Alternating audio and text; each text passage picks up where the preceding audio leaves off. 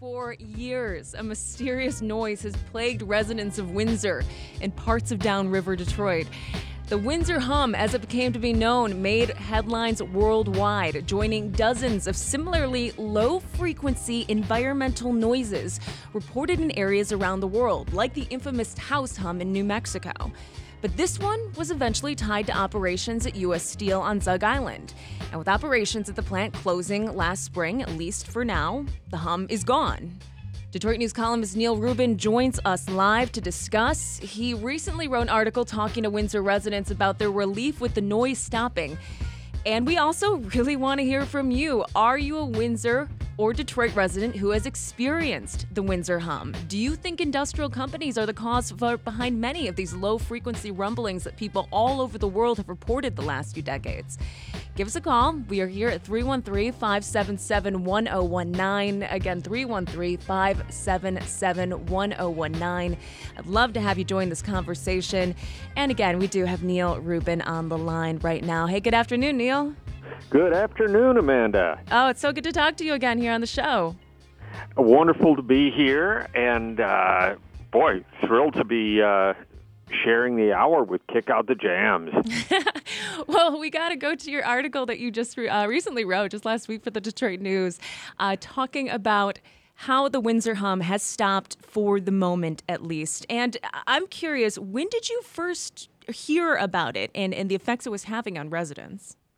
Um, the early 2010s, I think. I, it's generally believed to have started in 2011. That's when the first reports came in, and I think we started writing about it within a year or two of that.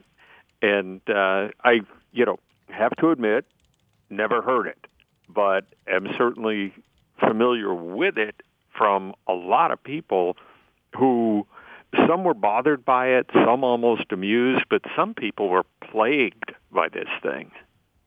Yeah, and when you say plagued, I mean there is an entire Facebook group that was begun, and uh, for people to share their stories, and some people never experienced it, even though people in their same households would feel.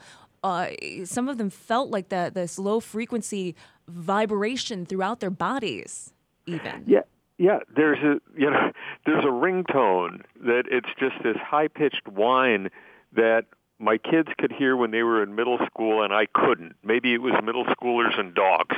And it's the same thing with the Windsor hum. It just the frequency was such that some people could pick up on it, some people couldn't. And I talked to one engineer for this story who has in-laws in Windsor and he says his in-laws just, gee, always thought it was the refrigerator.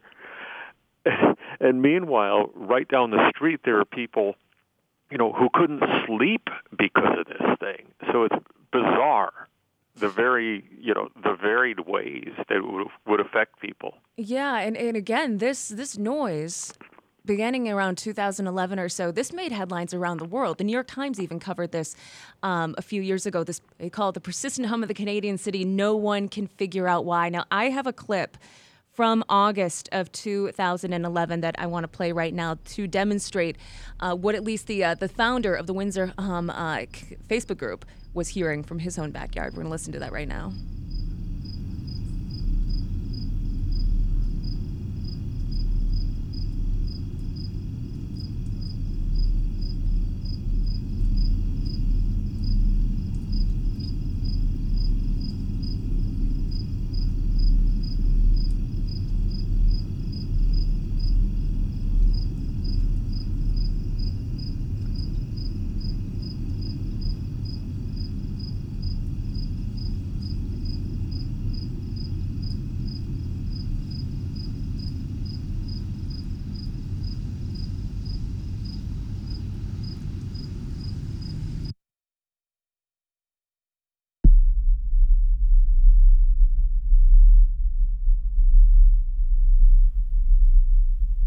That is the audio isolated right there from what people were saying they were hearing for years in their backyards in Windsor and also downriver Detroit uh, seemed to be affected by this as well. I know Neal. I remember doing a, a whole, uh, maybe a whole hour on it when it was happening on Detroit Today back in the day, and uh, people were extremely bothered by this noise. Now, you said you talked to uh, some engineers around the area about why it seems, you know, connected to U.S. Steel. What did you learn? Well, there's, you know, on Zug Island, um, has there ever been a place that sounded like what it did? If there was going to be a big belching, polluting steel plant somewhere in Metro Detroit, shouldn't it be on Zug Island? But uh, U.S. Steel had a massive blast furnace there. They actually had four, but of late there's only been the one operating. Um, and it was long suspected that that was the source of the Windsor hum. The plant gradually shut down starting in the spring. Uh, unfortunate on some levels, 1,500 people lost their jobs, but when the fire went out, the hum died. And that's not conclusive proof, but for engineers, including a fellow I talked to who teaches at the University of Windsor, it's close enough to proof that uh, he's he was always pretty darn certain that the steel plant was the source, but now he's full on convinced. Because of the, the ending of operations there and thus the ending of uh, the hum, as far as anybody can tell. Exactly. You know, it's that old uh, logical um, you know, just because B follows A does not mean that A caused B, but in this case, yeah, everybody's pretty convinced that A caused B. And we would like to hear from residents of Windsor or Detroit who have experienced uh, hearing the hum or feeling it in their bodies. Uh, call us 313 577 1019. Tell us, do you think it, the problem is over for the area, uh, at least until maybe U.S. Steel reopens operations? 313 577 1019. Tell us some of your experiences uh, dealing with the Windsor hum. Uh, Neal, one of the one of the conversations that you had in your article was that you know, we don't know if this noise is over for good, but as far as U.S. Steel goes, it seems unlikely that a coal fired power plant like this is going to reopen anytime soon. Yeah, that is absolutely true. It's, you know, an old, still effective plant, but old, um, a horrendous polluter. $2.2 million in fines for pollution just in the last five years. And there's just newer, sleeker operations now. They don't need big belching plants. Nobody wants to clean up Zug Island. Nobody wants any part of that. So, you know, the company says uh, the plant is on indefinite idle, and they won't get any more specific than that. I asked them, the unions have asked them, but it seems pretty clear that there are better ways to make steel than this, and they won't be back on the island operating this plant. Uh, you know, there were some university studies done as well that were uh, measuring the noise.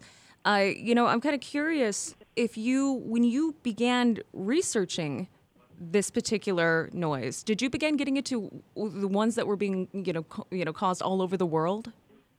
I did read about them a little bit, and you know, I suspect that there's an industrial component to all of them, but I didn't see where a lot of them had had a defined stop and start the way this one did.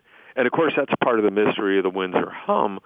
They've been making steel on Zug Island since 1902. Why suddenly, in 2011, did this erupt? Yeah, was there any anything that you heard that that seemed to answer that question? No, um, Colin Novak, who's a professor at the University of Windsor and was very gracious to make time to talk to me on on a busy day. Um, his theory is that for whatever reason, at certain hours, the furnace was operating at a particularly high capacity, and the vibrations shook the foundation and that's what actually caused the hum. Now, again, you know, that hasn't been proven. That's just his theory, but it seems plausible. Um, U.S. Steel, of course, could have shed light on this, but U.S. Steel never even acknowledged that the hum existed and was completely uncooperative with people who wanted to investigate it. They would not let Professor Novak, for instance, onto the island at all. Well, that makes a little bit of sense because then possibly they would have been facing some lawsuits about, you know, causing this uh, distress in people's lives. If True. It, if it was them. Yeah. Yeah, and and they might have had to change practices that were valuable to them at that point. You know that they, for whatever reason, needed to operate at that capacity, and I'm sure they didn't want anybody telling them, "Gee, that's not really a good idea." Uh, you know, Neal, we want to wrap up in here in a minute, but I, I am on the Facebook page for the Windsor Essex County Hum, and there are still some reports of people hearing a strange low frequency rumbling. Uh, Nancy in Northridge, Ontario says she's she's still been hearing it as far as July 17th goes. So I guess a story to still keep your eye on, huh?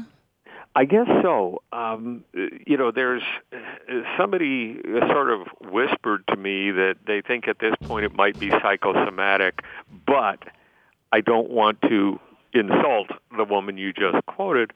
There could be other sources for it. If your hearing is particularly acute, for instance, and then I say hearing, some people actually felt it in their chest, you know, but, uh, you know, if you're particularly sensitive to it, you might be picking up on the rumbling from some other piece of industrial machinery, most likely on this side of the river, just the way sound travels uh, and things like that that a couple engineers explained.